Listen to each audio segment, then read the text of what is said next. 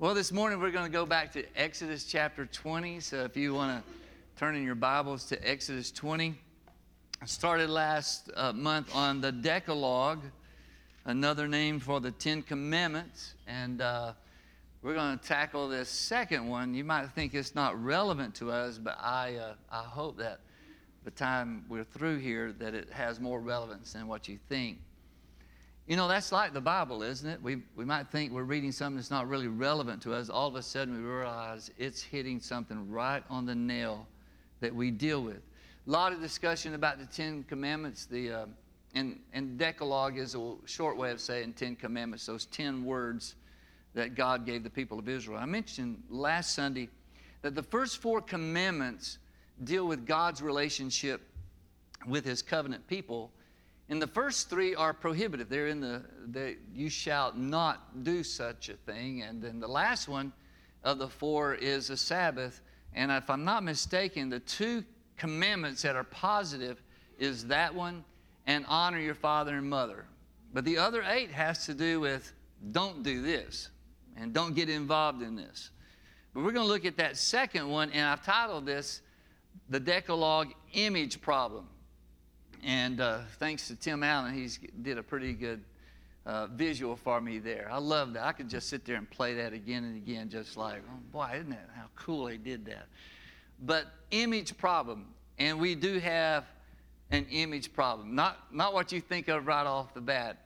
I remember uh, a, a, tennis star used to have a, used to do a commercial for a camera and says, "Image is everything."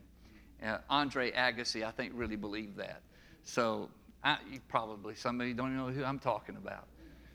you know who I'm talking about. Um, but this one has to do with images, and I'm going to take you, and, and I think it has more relevance to us than what we would look at just reading it. But let's look a little closer at this. Exodus 20, I'm going to start with verse 4.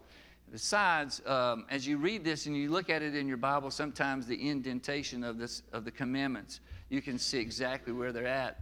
And if you look at number two and number four, you'll see a, a larger definition of those two commandments. The 10th commandment is the one that has a little bit more of a, a, a definition to it. But number two and number four, so we're going to read these three verses starting with verse four. You shall not make for yourself an image in the form of anything in heaven above, or on the earth beneath, or in the waters below. You shall not bow down to them or worship them. For I, the Lord your God, am a jealous God, punishing the children for the sin of the parents to the third and fourth generation of those who hate me, but showing love to a thousand generations of those who love me and keep my commandments. Now, if you have a handout, a bulletin, uh, there's some subpoints on there. They're going to be up on the screen as well. But this first uh, point, I had a little trouble deciding what to put there. I wanted uh, Kirby Rouse to send me the, the uh, writing in Russian of Nit uh, because I just remember those two words, Nit Nada. This, uh, when Kelly and I were out in a, a courtyard there in Moscow, this lady kept coming over and trying to sell us, I don't know, it was a vacation package, and she would just talk to us in Russian, like we're just staring at her. And uh, finally, I would say something like, I, I said, I'm going to say this to her. Do you know where Oklahoma is? And she looked at me and I turned around and walked away. But she kept coming back, and I told uh, Sheila Rouse, I said, This lady is like, won't give up about selling me something. She, and, and I say in nit, which is no, it says, Will you tell her nit nada? I said, I got it. And here she come. And she got up to me and, and she started, I was, nit nada. And she looked at me, nada, and turned. she, I guess she mocked my southern version of that. But it, I said, what is that? It says, absolutely nothing. And that's what I want to try to emphasize on this first thing when he says, You shall not make for yourself an image. And he gives this long description, this prohibition, the breadth of it, about what? Nothing uh, related to things in the heavens, that includes the atmosphere, uh, like this, the constellations, the sun, the moon, the stars. Nothing on earth, nothing under the earth, or anything in the waters. In fact, he's, he's saying, I don't want you making an image of anything, a no thing commandment I'm giving you here. Now, we're in the digital age. Uh, we're in an age where you can take a photograph of something, and in seconds, people around the world can see it, almost like in real time. You can do real time also through the digital world. You know, the live feed, which I really enjoy seeing those. Uh, but we're in this digital age in photography, and before photography took place in the 1800s, and I did a little research on this, that the first aerial photo that has survived took, was taken in 1860 by a man in a hot air balloon over the city of Boston. You can look this up. And it was an aerial view, uh, photo of Boston. It was in 1860. So the development of cameras was already kind of going pretty strong there. You see a lot of pictures of Abraham Lincoln during the Civil War era. But I'm going to throw out a little trivia for you this morning. Who do you think the first president that was photographed? And you can think about that. We know that Lincoln was photographed. But this is a really neat trivia now. Uh, there's a little caveat here. He was no longer president when he was photographed. But the first president, known president, to be photographed was John Quincy Adams. Now, we don't think that photography kind of was in that era, but before photography, the way people would remember someone was an artist would paint an oil painting of them. And, the, and this thing about a skilled craftsman shaping something, sculpturing something, carving something out, when you look at the word image or idol, it's pasel, which comes out of a verb meaning to carve or to uh, chisel away. So it's he's talking about the people who take their hands and make an object and deify that object because of what it represents. It represents something powerful. And he says, You are absolutely not to do this. Now, this is the original declaration of the Ten Commandments in, in Exodus 20. I want to take you over to Deuteronomy 4, which is the repeat of these commandments, and Moses expands on them. Now it's in chapter 5, but I want to take you to chapter 4 because I think it really clarifies why this, why God was so adamant about this. And I'm going to read a little bit more here than I normally do. So uh, this is Deuteronomy chapter 4. So just bear with me here. We're going to uh, pick it up in verse 1. How's that? Why don't we just start from verse 1? Hear now, O Israel, the decrees and laws I'm about to teach you. Follow them so that you may live and may go in and take possession of the land that the Lord, the God of your fathers, has given you. Do not add to what I command you, and do not subtract from it, but keep the commands of the Lord your God that I give you. You saw with your own eyes what the Lord did at Baal Peor. The Lord your God destroyed from among you everyone who followed the Baal Peor. This was uh, an idolatrous system of worship. But all of you who held fast to the Lord your God are still alive today. See, I have taught you decrees and laws as the Lord my God commanded you commanded me, so that you may follow them in the land you are entering to take possession of it. Observe them carefully, for this will show your wisdom and understanding to the nations who will hear about all these decrees and say, Surely this great nation is a wise and understanding people. God's always looking to be a witness to people outside his covenant people, still today, right? What other nation is so great as to have their gods near them the way the Lord our God is near us whenever we pray to him? And what other nation is so great as to have such righteous decrees and laws as this body of laws I am setting before you today? Only be careful and watch yourselves closely so that you do not forget the things your eyes have seen or let them slip from your heart as long as you live. Teach them to your children and to their children after them. Remember the day you stood before the Lord your God at Horeb when he said to me, Assemble the people before me to hear my words, so that they may learn to revere me as long as they live in the land and may teach them to their children. You came near and you stood at the foot of the mountain while it blazed with fire to the very heavens. with black clouds and deep darkness. Then the Lord spoke to you out of the fire. You heard the sound of words, but saw no form. And this is important that you notice this especially. You saw no form, there was only a voice. He declared to you his covenant, the Ten Commandments, which he commanded you to follow, and then wrote them on two stone tablets. And the Lord directed me at that time to teach you the decrees and laws you're to follow in the land that you are crossing the Jordan to possess. You saw no form. He, he goes back to that. You saw no form. In other words, you didn't see a visible form of God. You saw no form of any kind that day the Lord spoke to you at Horeb out of the fire. Therefore, watch yourselves very carefully so that you do not become corrupt by making for yourselves an idol. This goes back to the second commandment.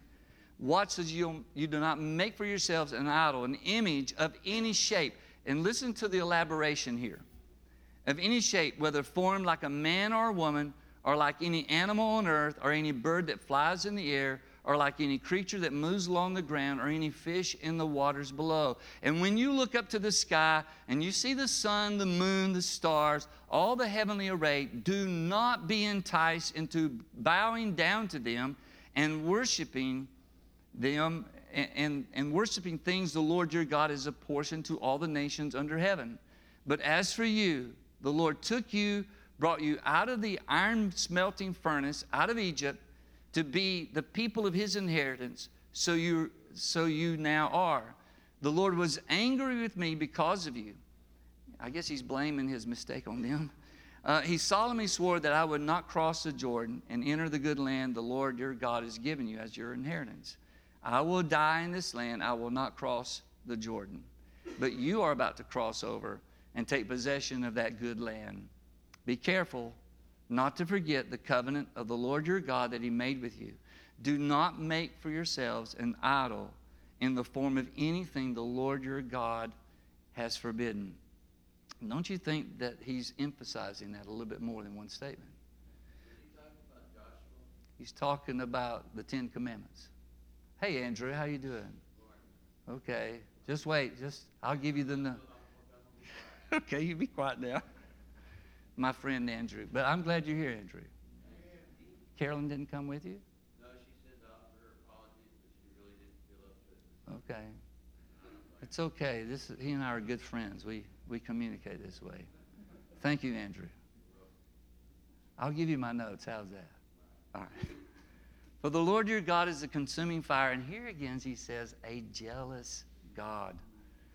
After you had children and grandchildren have lived in the land a long time, if you then become corrupt and make, here he goes again, listen to this. You become corrupt and make any kind of idol, doing evil in the eyes of the Lord your God and provoking him to anger. I, I call heaven and earth as witnesses against you this day that you will quickly perish from the land that you are crossing the Jordan to possess. You will not live there long, but will certainly be destroyed. The Lord will scatter you among the peoples, and only a few of you will survive among the nations to which the Lord will drive you. There you will worship man made gods of wood and stone, which cannot see, or hear, or eat, or smell. But if from there you seek the Lord your God, you will find him if you look for him with all your heart, with all your soul, when you are in distress, and all these things that have happened to you then in later days, you will return to the Lord your God and obey him. For the Lord your God, can you say amen, is a merciful God. He will not abandon or destroy you or forget the covenant with your forefathers, which he confirmed to them by oath. Now, I read a lot of that because he goes back, and on the second go around, you see, why do you think Moses is making such a big point of this? Don't make images of anything because they were going into a Canaanite culture of gods that were everything that you could think of was made into an idol and they worshiped that. And he says, You're heading into a land that you're going to see all of this and it's going to it's going to maybe appeal to you. And I think there is something about the physical world does appeal to us. Remember how the enemy t- tempted Eve? All he got her and Adam to do was what? Look at the tree that God told them not to look at. And it says, when they made that kind of look, something happened to them. The appeal of the physical world, what that could do, that fruit could do for them, also appealed to their pride, that they would be elevated higher than what they were.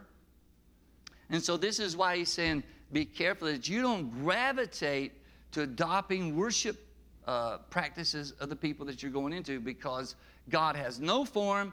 Don't make anything that you think is like Him because you can't make anything like Him because He does not have form. And he emphasized that. You heard a voice, you saw smoke, you saw fire, you heard thunder, you saw lightning, you saw a cloud by day, a pillar of fire by night, but that was just things that God let you to see so that he could direct your steps. And he said to them, You shall not bow down and worship them. Honor is all about worship. This is the main point, is what I talked about last Sunday about worship. If some, it's not if someone's going to worship, it's what we worship. What will we worship or who will we worship? And bowing down is this sense of uh, saying you're submissive to whatever you're bowing down to or whoever you're bowing down to, but you also are saying that the one you're bowing down to has authority and control of you. The one thing that Nebuchadnezzar wanted people to do when the music struck up, he had this giant statue of himself, and he said, when the music plays, everybody is required to what? Fall down, bow down, and worship that statue. Now we know from Daniel's account that the three men that was refusing to bow down, it wasn't because I don't think they had no concern about being burned alive in that furnace. But this is the way I think they saw it, and I believe you can get this from what their reply was they told him that they only worshiped one entity, and it was their covenant God. For them to make a compromise there was really to declare that God was not sovereign, that they looked to Nebuchadnezzar as sovereign. Let's just go back to verse 5 in Exodus 20. And I'm going to keep referring back to Exodus 4 through 6. He said, You shall not bow down to them or worship them. In other words, do not give yourself to something else other to God. That's why I love the words of that last song. I belong, I belong with you, Lord. And I really think we belong, right? As the covenant people. And then he says this in the following words I, the Lord your God, am a jealous God. Now, what do you think that means? Well, jealous, when you think of something or someone that's jealous, is it more of a negative connotation? Now think about it. When we say, oh, they're just a jealous person. And the way we use it is like this we feel a little bit, uh, you know, challenged by someone drawing someone's affection away. We're a little suspicious. There's a negative connotation. We feel threatened. Someone who's jealous distrusts the person that they're like, well, you know, I think they're going to draw the affection they have for me away from me, right? Am I right on jealous? So, could that apply to God? No. No. You're learning. It does not apply. You know, the what, good thing I like about Andrew, if I ask a question, he's going to answer the question. So. But it couldn't be that. Does God feel threatened by an idol? No. So, what does that jealous mean? This is the word in the Hebrew is quana, and this particular form of it is only used toward God. And God says this about himself. That really is interesting, isn't it? Here's what I think, and this is the subpoint that's on your list God's passion. God's passionate about his people. That's the jealousy of God. God wants to be with you more than you want to be with Him. And He is passionate about His people. This is why He's saying all this. I, the Lord your God, am a jealous God. We read this all through in Deuteronomy 4 that He wants their attention on Him, not on stuff. Jealousy is usually a distrust in our realm of thinking, but with God, it's this passion He's passionate about us. I can tell you this he's, he's in more pursuit of people than people are of him. When Alicia Chloe talks about her salvation, she was sitting there, and I remember saying the words that the reality that she, she uh, came to her that while she didn't have any care about God or pursuing God, she realized He was in pursuit of her. Even though she was an atheist and she disclaimed all of that, sitting there, she realized that God was in pursuit of her. God is passionate about His people. We see people as passionate about some things, and there are people passionate in this city about things, right? They can be passionate for a hobby, for their work, their children, sustaining a relationship. But I'm telling you, it doesn't even hold a candle to the passion of God. He said, I am a jealous God. I love you. I don't want to share you. This is what he said I don't want to share you with anything else. I want you to be wholly belonging to me that wonderful song, I belong, I belong with you. There is, those are his words too to us. We belong with him. And isn't he our God? It's kind of answer. I am the Lord your God. And in Deuteronomy, this is the way he explains that. I delivered you from slavery. I led you out of Egypt. I fed you food when you was hungry. I gave you water to drink when you was thirsty. You belong to me. You do not belong to some carved out deity that cannot see or hear, smell, or taste. He says, Why would you go to something that you, in Isaiah or Jeremiah 1, kind of makes fun of people who are idol worshippers that you have to carry your little God from one place to another because they can't carry themselves, but you expect them to carry you. And the whole point he's making is that this culture of idolatry they were going into. He says, This is a dangerous thing. Even though you may conquer them, you may see some of the things you may be attracted to because we are attracted by the physical. We are attracted by the physical. But when God is that passionate about us, and in fact, the passion of God for us is in the cross, right? That He loved us so much that He died, He sent His Son to die on a cross for us. And God was in Christ reconciling the world to Himself. And in that passionate pursuit of God, there's two different responses and two different consequences. Let me take you back to Exodus chapter 20. Judgment, God's judgment, punishing the children for the sin of the parents to the third and fourth generation of those who hate me. Now, why would children suffer for the sins of their parents? Maybe a better question is do children suffer for the sin of their parents? The Lord makes that distinction.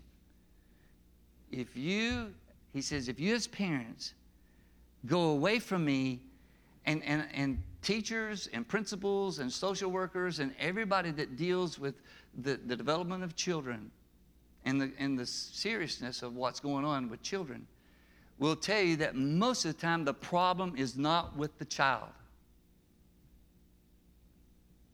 It's not with the child. They get them Monday through Friday. But what they get Monday through Friday is really the consequence of what happens every evening and the weekends. And this is what he's saying. It's not like God is saying, I'm going to make the children suffer for what the parents sin. But he said the consequences of them doing that is going to go to the third and fourth generation. Now, listen, in any point in time, just because parents have not been very functional in their parenting and, and normal in their parenting, God can still rescue anybody. And He's done that. People who've had absolute chaos in their families, suddenly, as they get to be teenagers, they discover Jesus and a whole new world of hope and life and peace and joy is opened up to them. But God makes a distinction between rejecting Him or hating Him. He says this is kind of like hating me. But look at the next verse, and this is God's favor. But showing love to a thousand generations of those who love me and keep my commandments. Good luck with Ancestry.com charting that family tree. But showing love to a thousand generations. Why do you think God used that kind of term, thousand generation? Did, did he actually mean thousand generation or is he making a point? He's making a point. What is he showing? he's showing that if people think sin leaves an effect, let me tell you, it's only third or fourth generation down the line. But let me tell you what grace does. Let me tell you what serving God does. Let me tell you what having a right mindset about your home life and about praying and reading God's word and loving Him and worshiping Him. He says, You can't chart the effect of that. This is really what He said. You can't really show it in terms of generations. He says, A thousand generations can really draw from what's happened with one generation that seeks God. And He says, Here's the two things in that last part those who love me and keep my commandments those who obey my commandments, but he doesn't mean obey his commandments out of a, a sense of uh, obligation or I have to obey God in order to get the blessing. He's talking about obedience that comes out of loving God. Now, I will tell you, some of the people I run into, they're angry at God. They're absolutely, and they can be vulgar in their description of how they feel about God. And I'm, I don't ever argue with them because I realize that whatever relationship they had with God was not based on love. It must have been based on manipulation. And people want to make deals with God. This happens all the time. God, if you let me get that job, I'll, or if, if this works out for me, I'll. And those are not declarations of love. Declarations of love is, is if I get it or don't get the job, I'm still going to serve you. And when people get mad, and they're mad, they're angry. I ran across some this, this past week, and I just let him go and share, share the, the toxic in his soul. And I knew that it wasn't God that failed him, it was situations that he had put his confidence in that failed him. God never fails. But it's really scary when our relationship with God begins to be a deal. And we tell God we will really do something if He will really do something. If He will heal me or if He does this, He gives me this breakthrough, then this is what I'm going to do with it. And that's not what He's talking about here. What we do get here is that we get this sense that God wants to pour out favor upon those who love Him, all the way to a thousand generations. If the praise team can come back up. One of the great characters in songwriting is Rich Mullins. And his most famous song is what? Awesome God. Our God is an awesome God. He reigns from heaven above. I like those, that first verse. When he rolls up his sleeve, he's not just putting on the Ritz. Our God is an awesome God. There's thunder in his footsteps and lightning in his fists. Our God is an awesome God. The Lord wasn't joking when he cast them out of Eden, when he kicked them out of Eden. It wasn't for no reason that he shed his blood. His return is very close, so you better be believing that our God is an awesome God. And I believe I can just do a little bit of editing here. Our God is a jealous God. Meaning this, I think He is so eager for us to be with Him in His presence. We long for that day when everything will culminate. Our loved ones, our parents, people that we treasure, people we miss on a regular basis and we long for that. I just believe God wants to tell you, He's longing more. He's more passionate for you than you could than you and I could ever be for Him. Would you stand with me this morning? But I believe there's things that people are dealing with. It's kind of like what Brad said in, toward the end of our worship that there's decisions that need to be made, and there's people like kind of like in limbo.